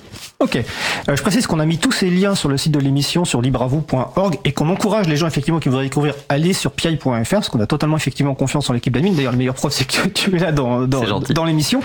Alors, je sais que vous avez un, un rendez-vous après, donc on va passer directement à la dernière question parce que si la question perspective, sinon on prendra un peu de temps. En deux minutes, chacun et chacune, quels sont les éléments que vous voudriez euh, faire passer essentiels aux personnes qui nous écoutent? Qui veut commencer Sur le sujet. Sur le sujet. Benjamin. Bah, c'est comme sur le monde, le vrai monde. Donc ayez pas peur. Et puis si ça va pas, ayez pas peur à demander de l'aide. Venez discuter avec nous, c'est super. Moi j'ai découvert des, déjà sur Mastodon récemment des super artisans, des gens qui, qui, écrivent des bouquins, des gens qui font du jeu de rôle, enfin des, des trucs j'adore. Euh, y compris euh, les gens qui développent des logiciels que j'aime que j'aime beaucoup. On a même découvert des nouveaux logiciels, c'est mon truc, qui sont super. Donc venez, il y a plein de gens super. Euh, voilà, n'hésitez pas à appeler à l'aide s'il y a des trucs qui vous arrivent qui sont pas cool parce qu'en fait euh, c'est vraiment une communauté qui a envie qu'on puisse rediscuter comme au début de Twitter. Euh, voilà, c'est viendez quoi. Ok. C'est cool. Cécile? Euh, moi, je trouve que c'est c'est quand même une c'est une fenêtre sur le monde euh, ce, ce, réseau. Alors, j'espère qu'il va se développer. En fait, moi, j'aimerais bien qu'il prenne la place de Twitter. Mais si j'ai bien compris, euh, Elon Musk veut transformer Twitter en banque. On aura un compte, on pourra acheter des trucs, vendre des trucs. Donc c'est autre chose. Enfin, je veux dire, c'est c'est et c'est moins sympa. Euh, j'ai aussi un compte sur Instagram. Une publication sur deux, c'est une pub. Et puis d'ailleurs, quand c'est des publications par des gens, on sait pas s'ils sont payés ou pas. là, pour le coup, l'avantage, c'est que c'est bah c'est effectivement c'est comme la vie, c'est plutôt libre, ouvert. Il y a des gens qui font des messages pour identifier des objets euh, bizarres. Enfin, et il y a des super scientifiques, super solides sur des choses. Il y a euh, Mathilde Larère qui fait euh, des threads pour raconter un événement historique. Enfin voilà, c'est moi j'aime, ça satisfait ma curiosité, ça satisfait aussi ma possibilité de communiquer directement avec les gens, d'échanger et puis de recevoir de recevoir des infos et de, de, de découvrir des choses que j'aurais pas eu l'idée de chercher. Et ça, c'est, ça me fait, ça me met sous les yeux des, des choses auxquelles j'aurais pas pensé. Donc, euh, c'est, c'est, quand on est curieux, c'est chouette. Écoutez, merci. Je vais en profiter, enfin, juste pour parce que ça a été signalé tout, tout à l'heure sur le salon web qu'il y a une grosse réactivité des, des, personnes sur Mastodon qui étaient déjà présentes pour produire de la documentation, beaucoup de tutoriels, etc., d'accueil, etc. Et également, je voudrais euh, féliciter tous les admins de toutes les instances qui existaient déjà et notamment saluer en particulier euh, Quentin Gibaud qui gère l'instance euh, de l'April. On a dû fermer les inscriptions parce que tout simplement on était un peu dépassé, mais toutes ces personnes ont été super réactives pour gérer l'arrivée en masse de milliers de comptes euh, qui était absolument pas prévu parce qu'on n'avait pas anticipé effectivement cette chose-là. Donc vraiment un, un, un, merci, un grand grand merci à toutes ces personnes et aussi également un grand merci à nos deux invités euh, parce que c'est un très grand plaisir de vous avoir avec deux profils différents. Voilà, c'était vraiment super. Merci. Et je le répète, en 2023, on consacrera plusieurs émissions à ce qu'on appelle le fait divers, qui est en encore au-dessus de Mastodon avec plein de logiciels libres qui existent, qui communiquent entre eux, mais ça, ça sera en 2023, c'est prévu. Donc c'était euh, nos invités Cécile Duflo et Benjamin euh, Sontag. Euh, le sujet, donc c'était Mastodon. Je vous souhaite une belle fin de journée. Merci. Merci beaucoup. À bientôt. Nous sommes de retour le 3 octobre 2023. Donc cette émission euh, a été diffusée il y a à peu près un an. Donc Cécile Duflo euh, était active sur euh, Mastodon depuis simplement quelques jours. Bah, Cécile est toujours euh, sur Mastodon. Elle utilise toujours euh, Métatexte. Dans le cadre de l'interview, à un moment, Benjamin Sontag a parlé de PI.fr qui, avait été créé quelques jours avant l'émission et qui peut-être un jour se, constituerait en association. Bah, C'est le cas depuis quelques semaines. PI.fr est devenu une association. si vous avez été attentif et attentif à l'émission, vous vous êtes dit, bah, euh, j'ai déjà entendu la pause musicale et effectivement, un fantôme dans la maison d'Odysseus est diffusé en double. C'est une erreur de ma part de programmation. Mais bon, vous avez pu profiter de cette chanson euh, à, à, deux reprises. Voilà. Et donc, depuis l'émission de novembre 2022, l'intérêt pour Mastodon euh, en euh, n'a cessé d'augmenter. Et d'ailleurs, une nouvelle version de Mastodon, la version 4.2, vient d'être publiée fin septembre 2023 avec de nombreuses nouvelles fonctionnalités, dont notamment le mécanisme de recherche, les choix de confidentialité, vie privée et bien d'autres. Le lien d'un texte en français et en anglais qui donne les détails est disponible sur la page consacrée à l'émission du jour sur libravou.org slash 185 et nous allons passer une pause musicale. Après la pause musicale, nous entendrons la chronique de Marie-Odile Morandi sur le thème Les intelligences artificielles parmi nous, sans méfier, les apprivoiser, apprendre à s'en servir. Nous allons écouter en attendant Outrain par Lumpini. On se retrouve dans 3 minutes. Belle journée à l'écoute de Cause Commune, la voix des possibles. Cause Commune 93.1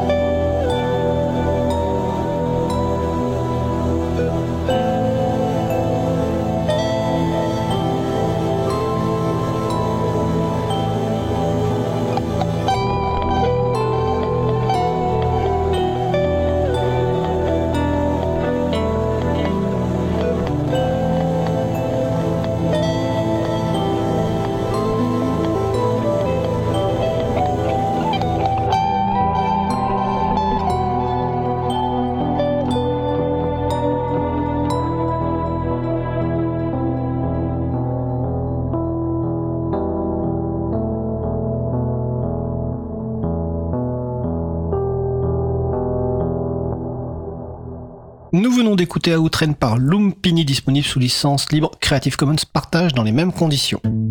Retrouvez toutes les musiques diffusées au cours des émissions sur causecommune.fm et sur libreavoue.org. Libre à vous, libre à vous, libre à vous. L'émission de l'April sur les libertés informatiques. Chaque mardi de 15h30 à 17h sur Radio Cause Commune, puis en podcast. Nous allons passer au sujet suivant. Les choix, voire les coups de cœur de Marie-Odile Morandi qui met en valeur deux ou trois transcriptions dont elle conseille la lecture. C'est la chronique Les transcriptions qui redonne le goût de la lecture de Marie-Odile Morandi, animatrice de notre groupe Transcription. C'est une chronique écrite par Marie-Odile et mise en voix par Laure Élise Déniel, bénévole April, qui est aussi la voix des jingles. Le thème du jour, les intelligences artificielles parmi nous. S'en méfier, les apprivoiser, apprendre à s'en servir? Durant cet été, je suis restée chez moi, laissant volontiers ma place sur les lieux de vacances aux personnes qui travaillaient toute l'année, qui ont des enfants. Qu'ai-je donc fait durant cette période estivale? Des transcriptions, et l'une d'elles fut un véritable coup de cœur qui m'a mis le sourire aux lèvres pendant que je transcrivais ou relisais. Au mois de juin 2023, s'est tenue à Paris une manifestation intitulée La conférence IA et éducation. Il s'agissait d'un ensemble de rencontres, de débats, de tables rondes et de présentations. Je souhaite signaler aujourd'hui la transcription de la conférence donnée pour l'occasion par Luc Julia. Luc Julia est ingénieur informaticien, co-créateur de l'assistant vocal Siri, actuellement directeur scientifique chez Renault. C'est un spécialiste de l'intelligence artificielle. Pourtant, dès le titre, l'intelligence artificielle n'existe pas, et dès le début de son intervention, le ton est donné il affirme que l'intelligence artificielle, au singulier, n'existe pas. En tout cas, celle qu'il nomme l'intelligence artificielle d'Hollywood, celle qu'on présente dans les médias comme quelque chose de magique, qui fait peur ou qui fait rêver. Pour lui, il existe des intelligences artificielles, multiples et variées, chacune d'elles étant très spécialisée, donc très forte dans le domaine particulier pour lequel elle a été fabriquée et où elle est utile. Lancelot Péquet, professeur à l'université de Poitiers, avait donné une conférence au Paris Open Source Summit en 2019 intitulée Une intelligence artificielle open source est-elle libre et pourquoi il faut s'en soucier? Qui a été transcrite? Il livre une définition. Une intelligence artificielle est une machine qui calcule de manière symbolique et ou numérique en utilisant des méthodes statistiques et qui interagit avec son environnement d'une manière qui a l'air d'être intelligente. Il nous explique la différence entre un programme traditionnel qui fait l'objet d'une implémentation algorithmique et un programme qui utilise des méthodes statistiques. Dans le premier cas, c'est un programmeur qui agit et comprend ce que le programme est censé faire. C'est représenté par un code source, et si celui-ci est bien commenté, il est intelligible et reproductible. Dans l'autre cas, c'est fait par un générateur automatique à partir d'un échantillon de données censé véhiculer un certain nombre d'informations pertinentes. C'est représenté par un modèle complexe, numérique en général, dont il n'est pas évident de tirer quelque chose. Les divers types d'intelligence artificielle sont définis par Luc Julia en donnant des exemples. Les systèmes experts agissent à partir de règles. On rentre les règles du jeu, par exemple celle du jeu d'échecs dont on connaît exactement le nombre possible de coups. Sa puissance de calcul étant suffisante, la machine est capable de se rendre de n'importe quelle position à une position gagnante, donc une machine très forte, mais uniquement dans ce domaine. Dans le machine learning, la machine va apprendre à partir de données. Cet apprentissage automatique se développe en force à partir de 1990, suite à l'avènement d'Internet qui arrive avec beaucoup de données, et pour faire des statistiques, il faut beaucoup de données. Pour traiter le deep learning, apprentissage en profondeur, Luc Julia utilise l'exemple du jeu de Go, dans lequel le nombre de coups est énorme, estimé jusqu'à 10 puissance 600. La machine est capable de jouer à ce jeu, mais uniquement à ce jeu, en utilisant donc des méthodes statistiques. Cette machine est l'équivalent de 2000 ordinateurs. La comparaison avec l'être humain doté de son cerveau qui joue en face d'elle est significative. L'être humain sait faire la cuisine, sait partager le langage naturel, sait faire énormément de choses en consommant très peu d'énergie. Encore une fois, cette machine est très forte, mais uniquement dans son domaine. Le cas de ChatGPT est traité. Cet agent conversationnel est capable d'écrire des textes à partir des 175 milliards de morceaux de données stockés. On estime entre 1000 et 2000 milliards le nombre de mots ingurgités par la machine. Cette intelligence artificielle générative ne crée rien.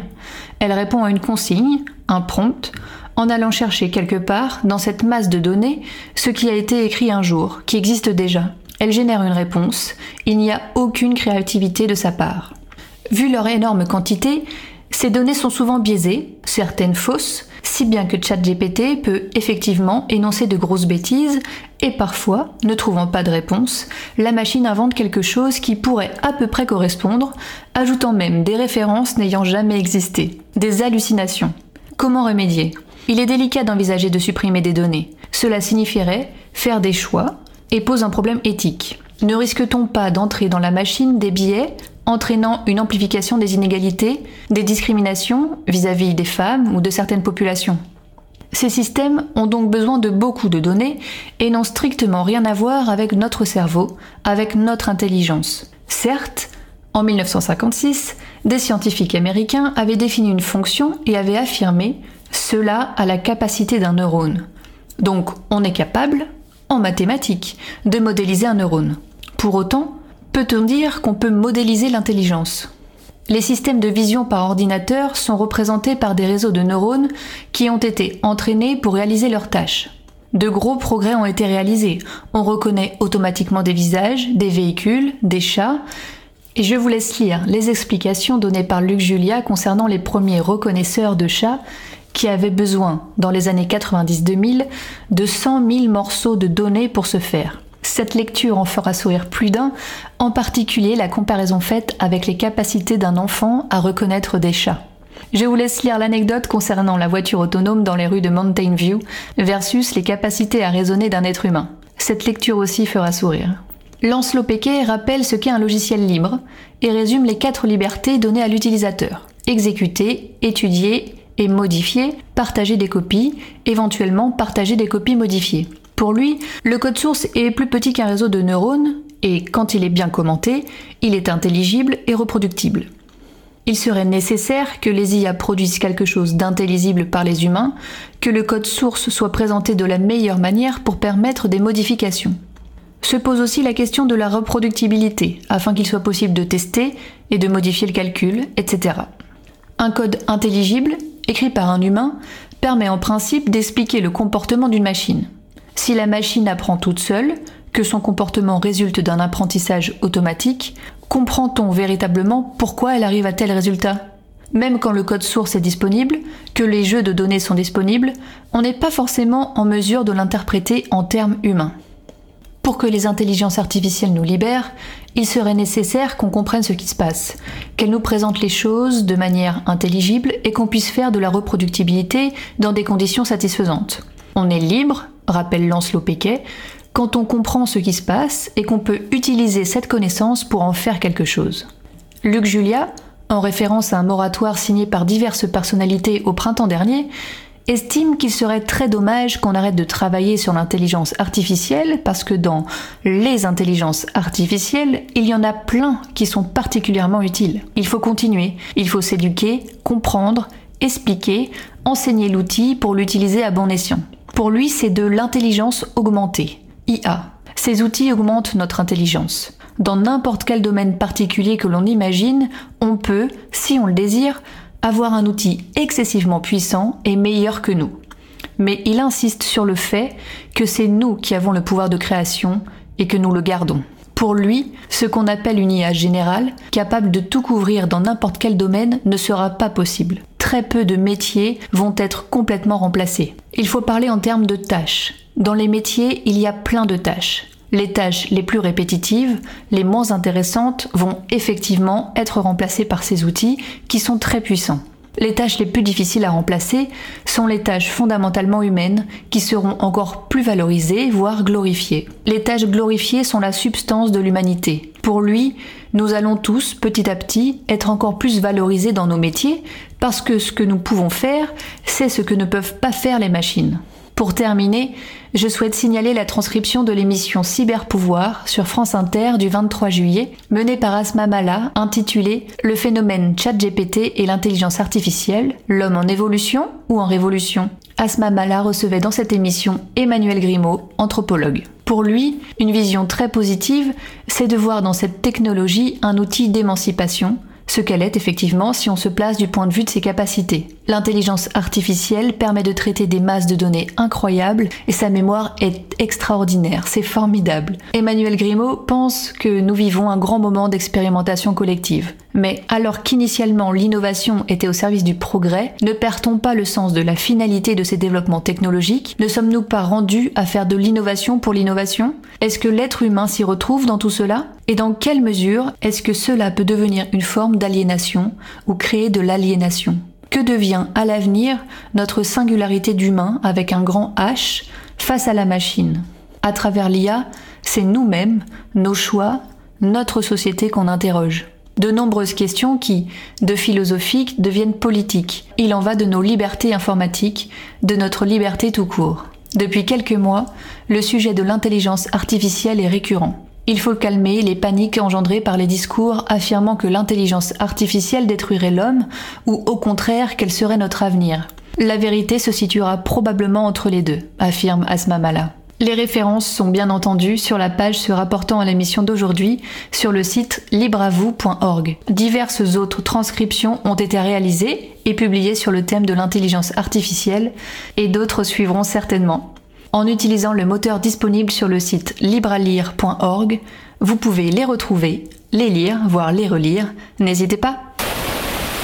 C'était la chronique euh, Les transcriptions qui redonnent le goût de la lecture de Marie-Odile Morandienne, animatrice de notre groupe Transcription et mise en voix par Laure Élise Déniel, bénévole à l'April. Vous trouverez toutes les références des transcriptions sur libravou.org slash 185. Nous allons terminer par quelques annonces.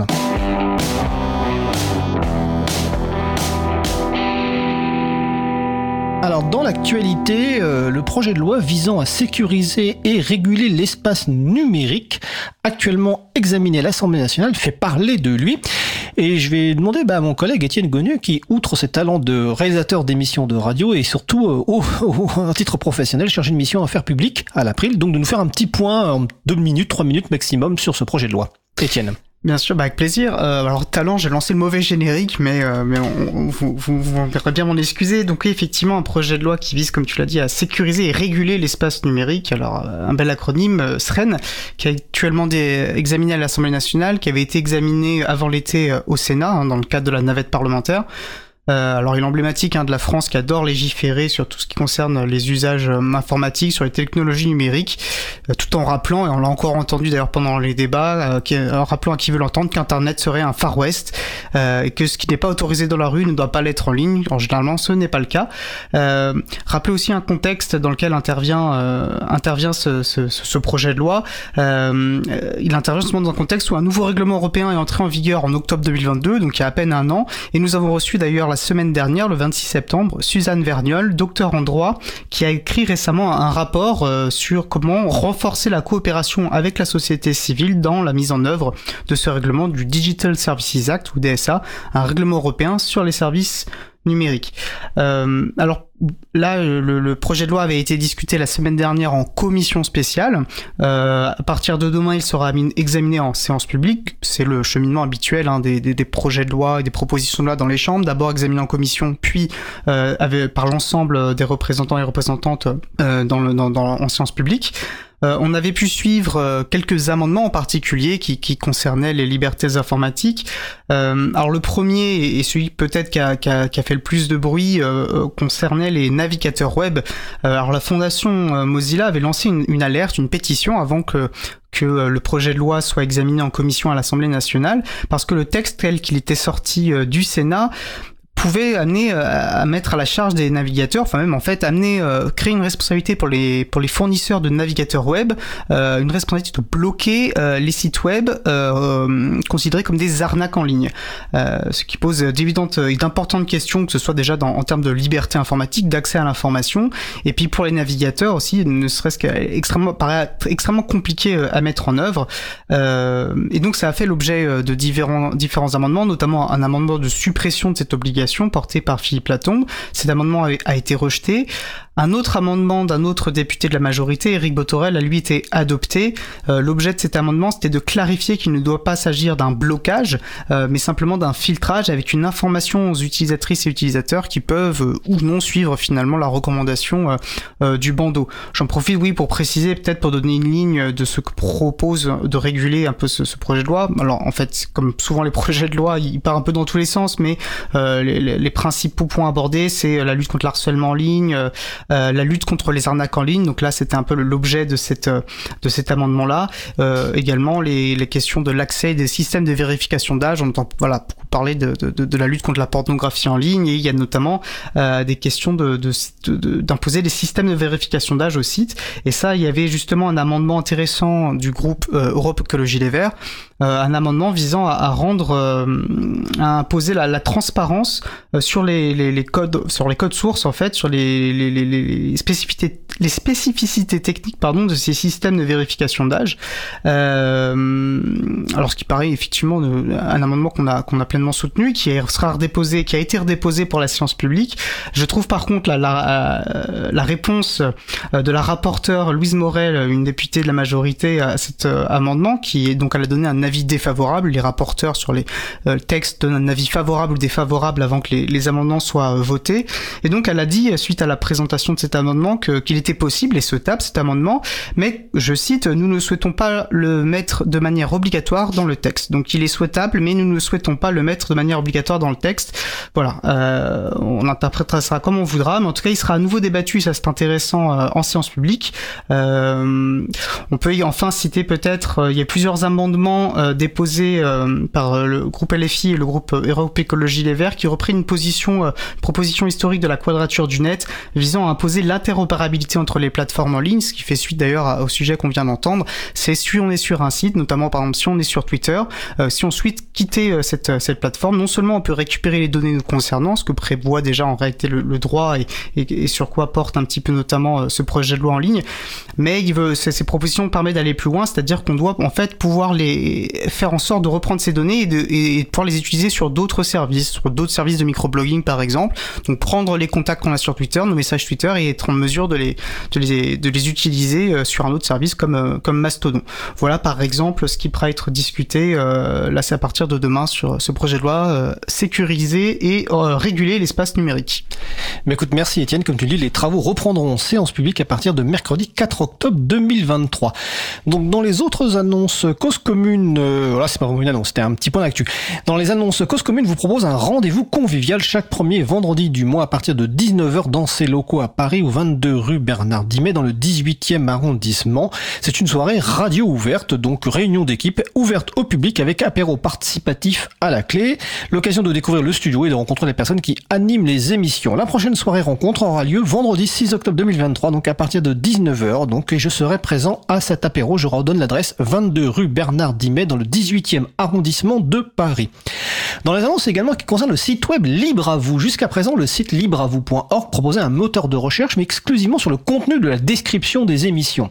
Cependant, nos émissions sont transcrites et publiées sur un autre site, le site librealire.org, dont il a été question tout à l'heure par Marie-Odile, dédié aux transcriptions de documents audio et vidéo autour des libertés informatiques. Et eh bien désormais, le moteur de recherche de Libre à vous permet de faire une recherche avancée qui inclut le contenu des transcriptions des émissions. Donc vous pourrez ainsi rechercher à la fois sur la description des, des, émissions, les titres, les noms des personnes invitées, mais également sur les contenus des émissions, les transcriptions. Pour cela, il suffit d'aller sur le, sur le site libreavou.org, cliquer sur le bouton de recherche et cliquer ensuite sur recherche avancée. Et il y a des options pour la recherche avancée. Et je remercie, alors évidemment techniquement c'est basé sur un logiciel libre et j'en profite pour remercier euh, Vincent Calam, bénévole à l'April, qui développe le moteur de, de recherche libre et également Antoine Bardelli pour la proposition graphique d'adaptation du client. Euh, notre émission se termine. Je remercie les personnes qui ont participé à l'émission du jour. Jean-Christophe Becquet, Cécile Duflo, Benjamin Sontag, Marie-Odile Morandi, Laure Élise Déniel. Aux manettes de la régie aujourd'hui, Étienne Gonu. J'en profite également pour remercier les personnes qui travaillent et qui s'occupent de la post production des podcasts, ils auront un petit peu de travail aujourd'hui pour remettre les bons jingles et puis euh, enlever les petits ratés. Donc Samuel Aubert, Elodie Daniel Girondon, Languin, Julien Haussmann, Olivier Grieco, le directeur d'antenne de la radio.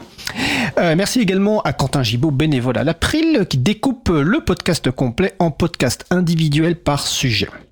Vous retrouverez sur notre site web libreavou.org toutes les références utiles ainsi que sur le site de la radio causecommune.fm. N'hésitez pas à nous faire des retours pour indiquer ce qui vous a plu, mais aussi des points d'amélioration. Vous pouvez également nous poser toutes questions et nous y répondrons directement ou lors d'une prochaine émission.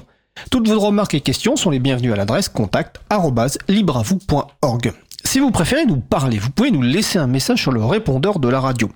Pour réagir à l'un des sujets de l'émission, pour partager un témoignage, vos idées, vos suggestions, vos encouragements, ou pour nous poser une question. Le numéro du répondeur, 09 72 51 55 46. Je répète, 09 72 51 55 46. Euh, et vous pouvez également, ben, je le répète, venir nous rencontrer euh, vendredi 6 octobre à partir de 19h au studio de la radio, donc au 22 rue Bernard Dimet dans le 18e. Et c'est pas la même chose de chaque premier vendredi, simplement vous le notez dans votre agenda.